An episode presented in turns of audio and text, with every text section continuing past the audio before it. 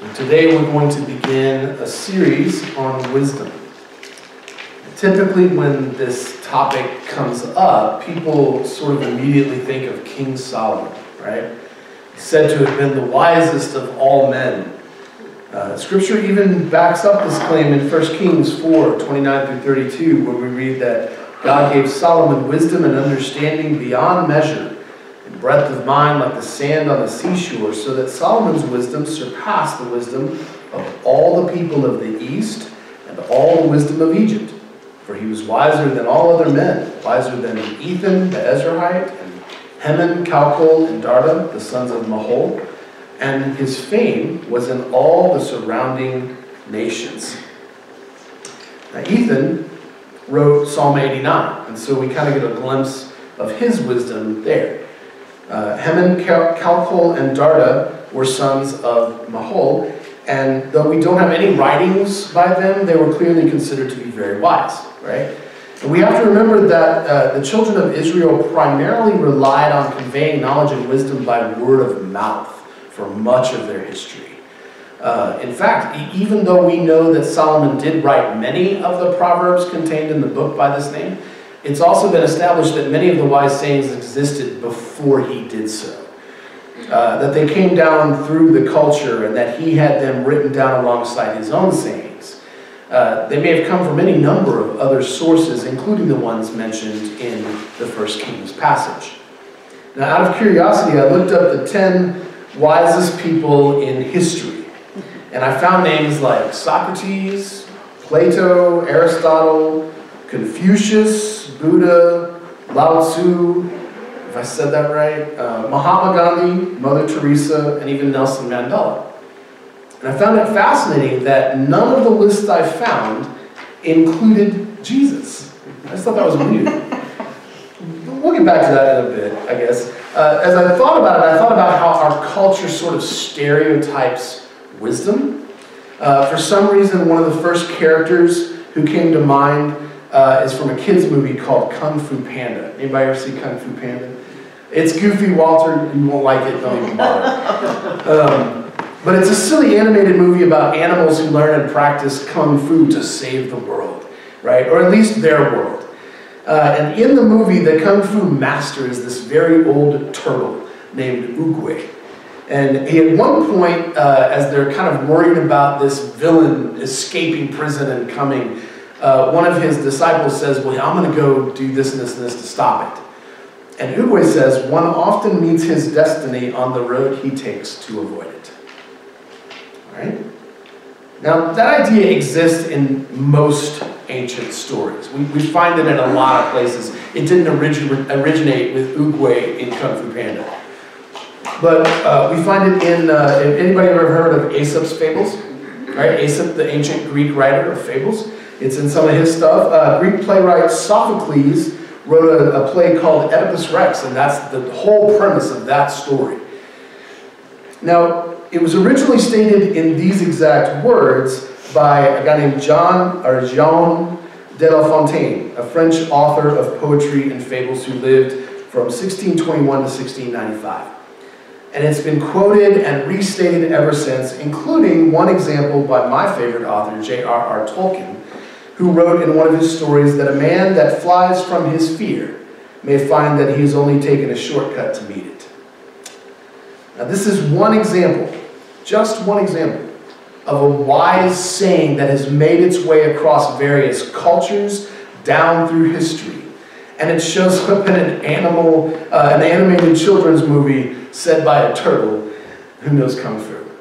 I don't know. Uh, so before we get into the text, though, let's talk really quickly about what wisdom actually is. A lot of people get it mixed up with knowledge as if the two are sort of synonymous. But knowledge is simply a matter of having information, of knowing things, right? Wisdom is knowing what to do with the information you have, how to live as a result. There are plenty of people who have various levels of knowledge. And some are even incredibly smart in a given field. But wisdom is something else. Wisdom isn't a matter of having a high IQ or top notch test scores, anything like that, or whatever other standard of measure we might try to use. Wisdom is a matter of how we live, of how we interact with others in the world around us. It's a matter of who we are in the eyes of those watching us. And it's based on how we act in given situations. This basic premise is actually at the heart of Scripture. It can be found in the Ten Commandments. In Exodus 20, verse 7, Israel is told, You shall not take the name of the Lord your God in vain, for the Lord will not hold him guiltless who takes his name in vain. Now, I grew up thinking this meant I wasn't supposed to use God as a cuss word, right? It's pretty much what we all think. But that's not really what this, that means at all. Now, it's not, I'm not saying go around saying cuss words with God's name, that's not what I'm saying. But that's not what that means. The key Hebrew words used in this command are nasa, which means to lift, take, or carry, and shov, which means emptiness or vanity. But the connotation is of doing something falsely, of being deceptive. In other words, the command means don't be deceptive about claiming to carry God's name. Does that make sense? Do not take on and carry God's name unless you mean it. More simply, don't claim to be a child of God and then live unjustly. And we might think of it as if you say you're a Christian, live like Christ. In short, the question is who are we? And what does it look like to be who we are? This is what the wisdom of Scripture is meant to teach us. Which brings us to the Proverbs. In the ancient world, a proverb was a short saying that relayed uh, an accepted truth. It was sort of a societal thing. In a culture with no writing, and we have to understand, writing is a recent development in the history of you know, the world. Uh, but in a culture with no writing, it was a way of passing on wisdom from generation to generation. Now, we still have these types of sayings, such as a picture is worth a thousand words, right? We kind of all know that one. Uh, or if it ain't broke, don't fix it. Don't fix it. right? Simple. That may or may not be written down somewhere, but we just sort of know those because we've heard them enough. People have said them enough. The ones we have written down in the book of Proverbs weren't written down for the first time there, or even in other biblical books necessarily. They were passed on by word of mouth. Even Solomon may have gathered many of these things from that sort of method. And then as writing on scrolls began to become more common, these sayings got written down. In other words, the biblical authors borrowed many of these sayings from wherever they may have found them. It might have been Egypt. It, there may have been Syria or Babylon that where they first heard these things. Paul even does this in Acts 17, 27 through 28. When making a point about humanity being created by God, he wrote this, that they should seek God and perhaps feel their way toward him and find him, yet he is actually not far from each one of us. For, and then he quotes, in him we live and move and have our being. As even some of your own poets have said, for we indeed are his offspring. Paul said that in Athens. He's talking to the Greeks, to Athenians, and he's quoting their own people to show them the wisdom of God. It's fascinating, right? But in short, all true wisdom is God's wisdom, right? Just like I've, said before, all truth is God's truth, wherever we find it. Same with wisdom. All true wisdom is God's wisdom, wherever we find it. Now, I know that was a long intro. I get it. But let's get into the text and see what wisdom uh, we can discover there. So follow along with me. We're going to read in Proverbs 1. And I'm going to jump a, a bit, so I'll, I'll, tell you where we're at. We're going to start in verse 2.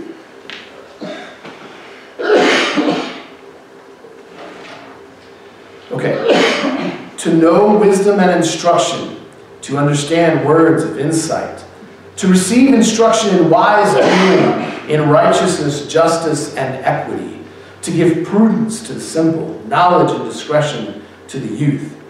Let the wise hear and increase in learning, and the one who understands obtain guidance, to understand a proverb and a saying, the words of the wise and their riddles.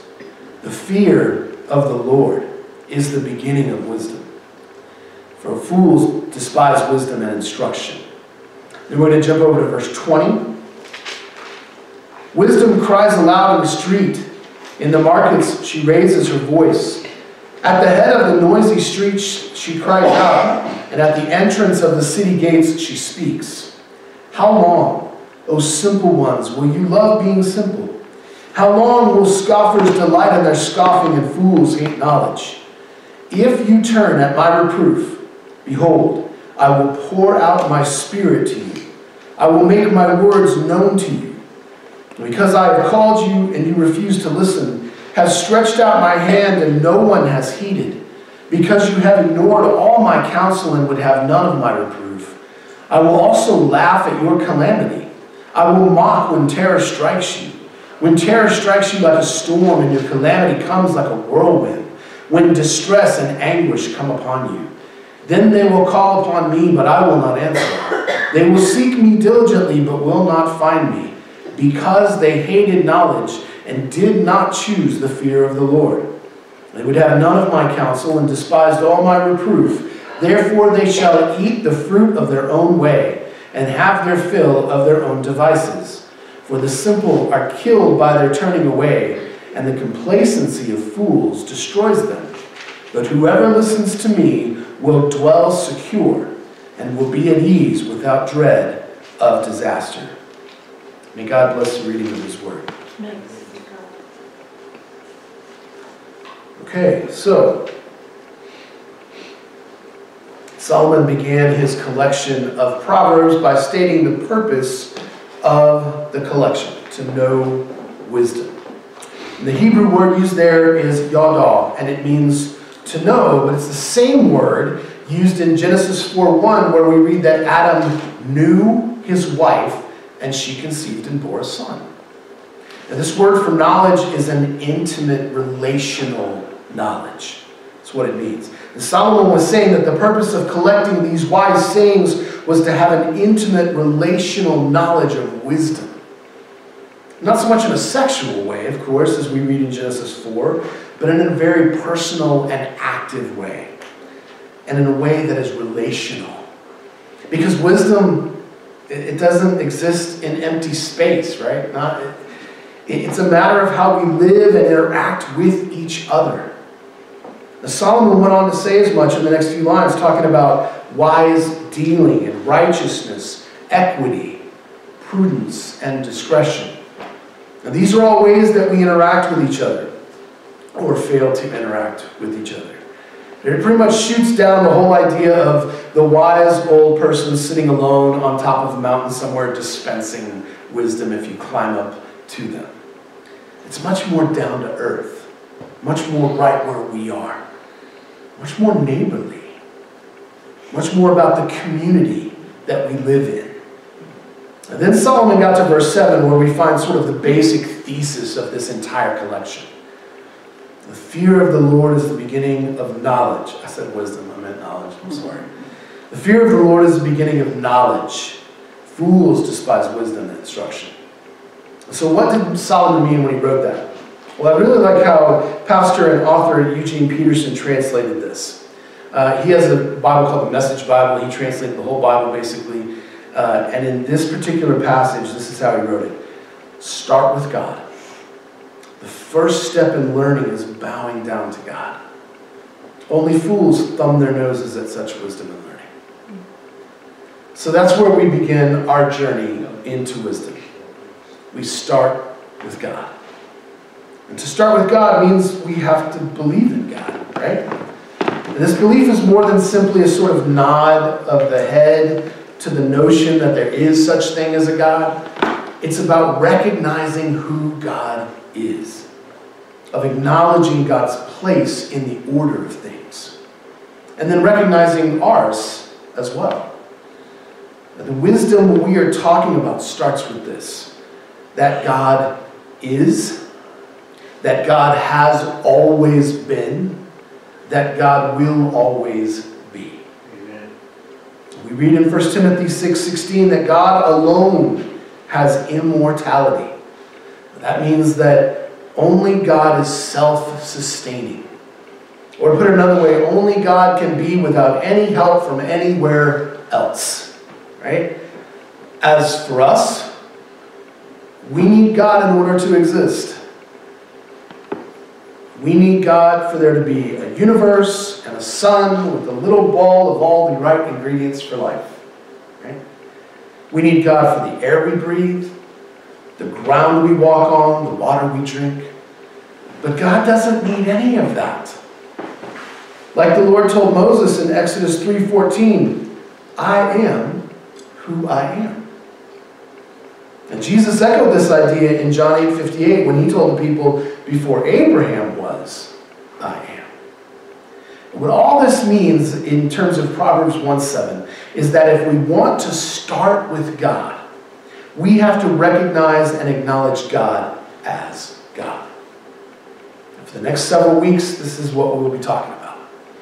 The wisdom that begins with recognizing and acknowledging God as God. And what that looks like then in our everyday lives, like how that sort of plays out for us. And it's incredibly important because wisdom has to do with how we live, right?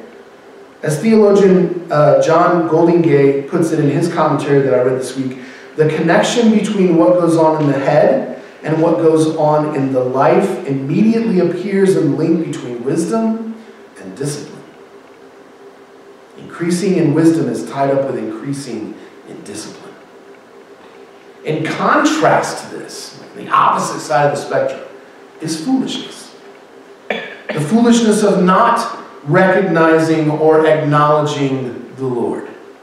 The foolishness of hating the very idea of anything greater than ourselves. And I could rant and rave about this for hours. Not four, but a bunch. for hours. I'm sure we all could, right? Our culture would have us believe that we are on the top of the heap, right? That everything depends on us and that we are the greatest thing there is. In psychology, the name for this disorder is narcissism.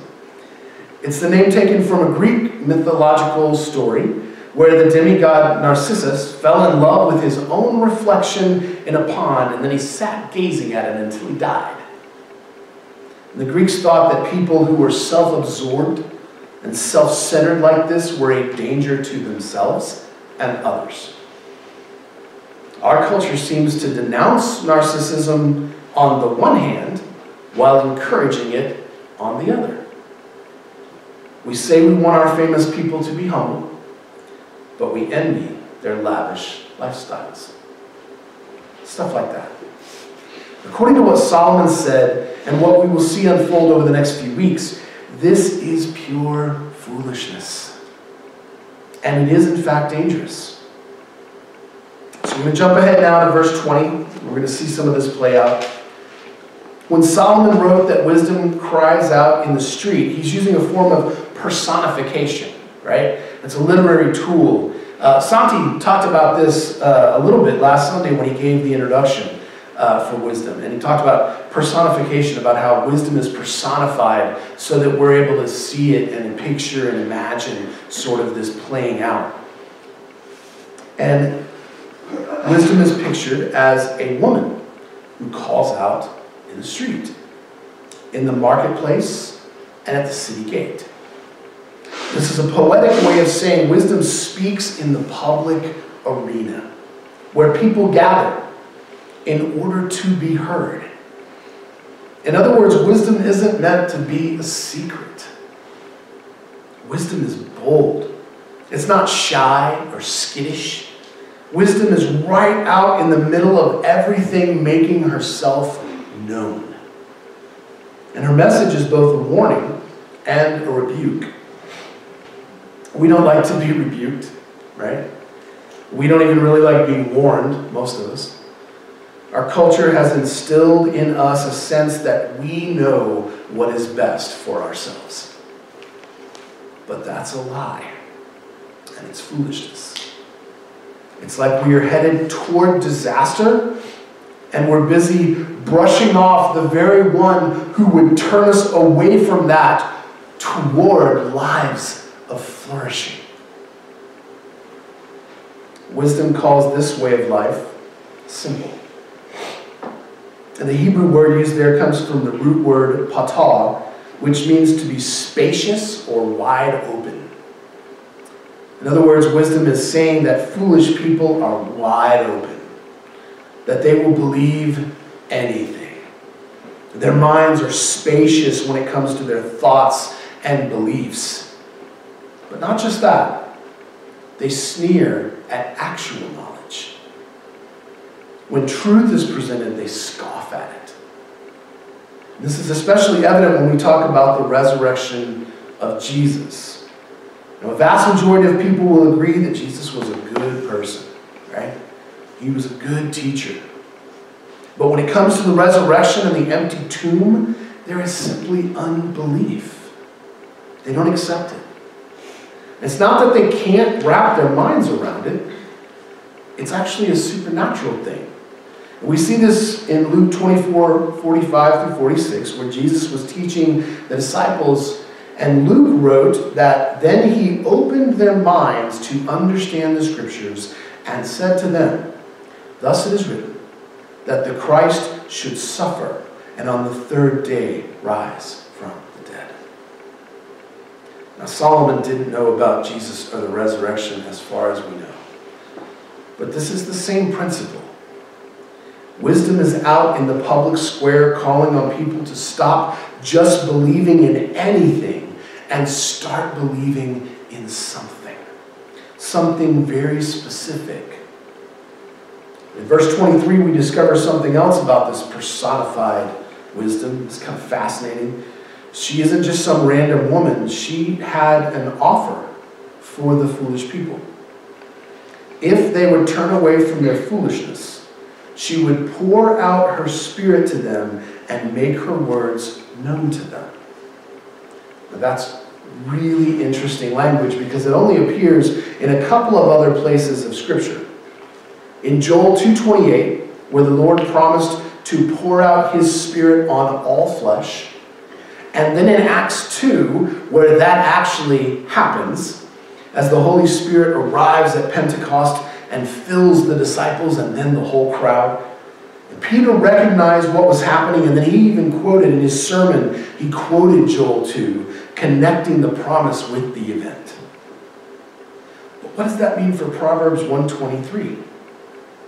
There are a number of directions we could take this, and I, we could talk for a long time about this stuff.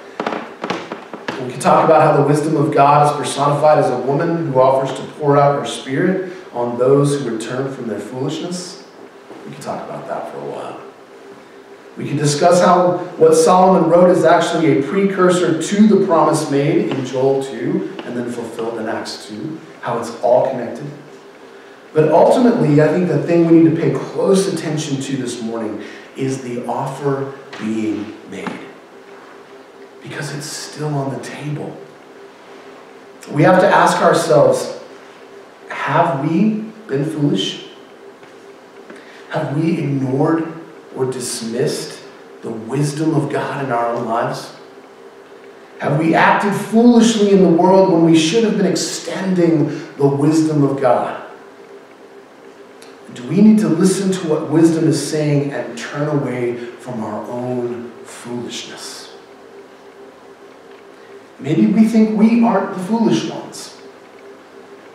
It's those other Christians. But we look back at the past few days or weeks, what will we see? Have we always acted righteously? Has God's wisdom been our guide the whole time? Have we made every effort to bring peace and healing into the lives of the people that we interact with?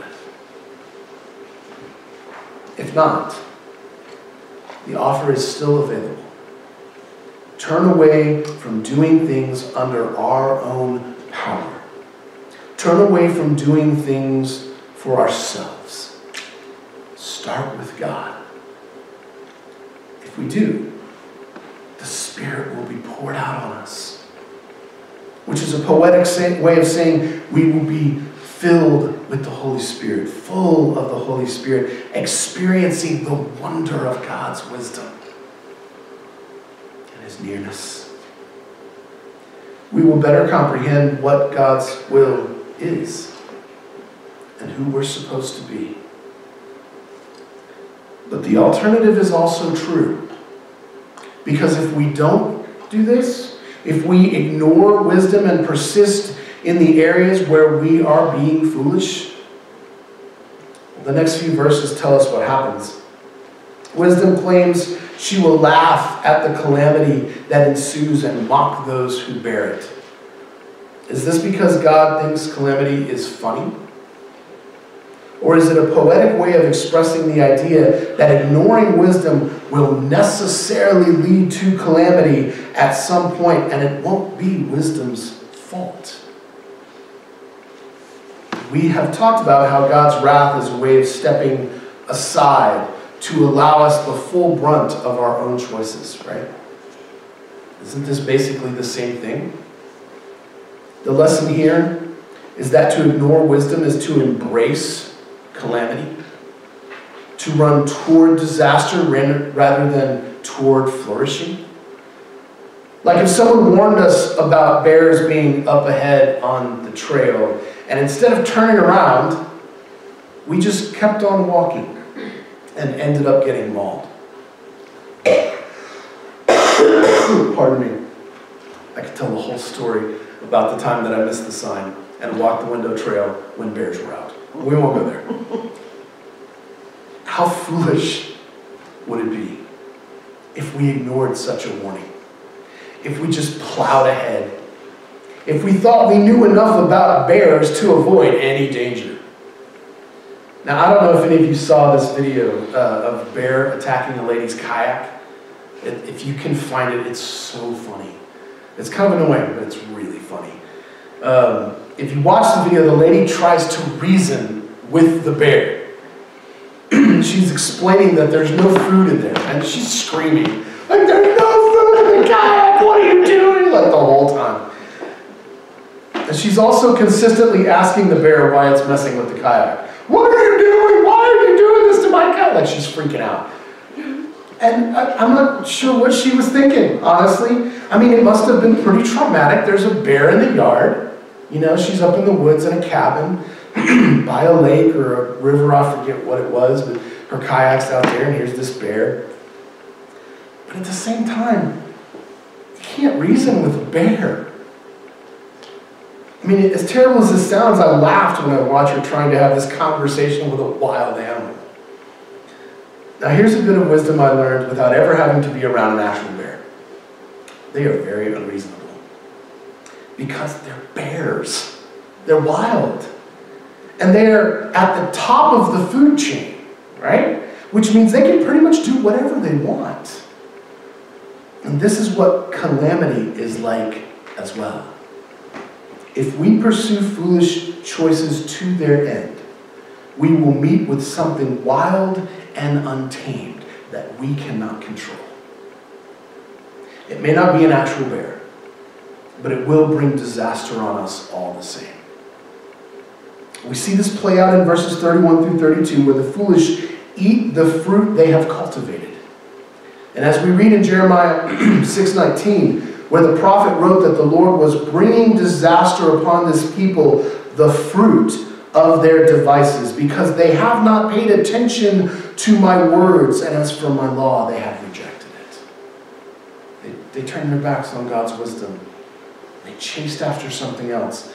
And God just sort of stepped aside and said, okay, that's what you want. You can have it. And everything that comes with it. When I was about nine or ten, I was riding my bicycle and I completely ignored my mom's warning to always look where I'm going. And we lived on a, sort of U-shaped bend in the road in our neighborhood. And as I was rounding the corner, a friend was actually walking the other way. And I turned to say hi.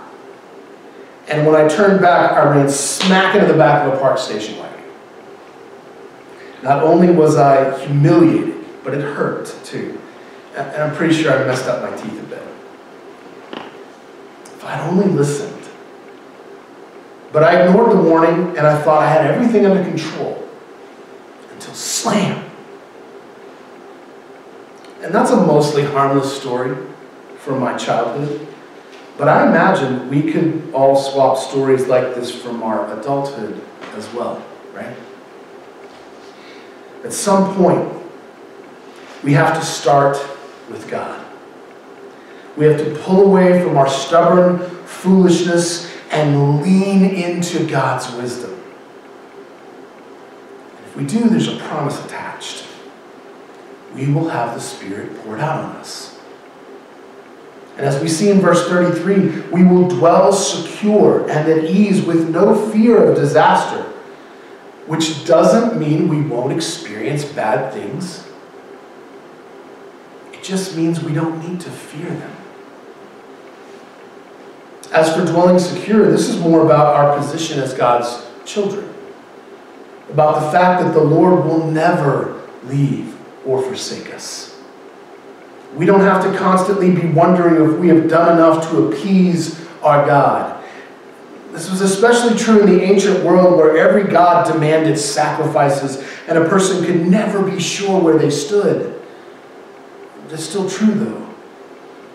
People are still making sacrifices to appease their gods, whatever they may be, to win favor, to earn their way into some amazing afterlife. But through the wisdom of God, Jesus became one of us and died as one of us to rescue all of us from that way of thinking, among other things. From ever having, ever having to wonder if God will be with us. From ever having to worry about whether or not we are loved by our Creator we can trust in the wisdom of our God. And in the weeks ahead, we're going to see how it shapes us and makes us who we are as God's beloved children. But the challenge for today as we close is to start with God. Will you pray with me?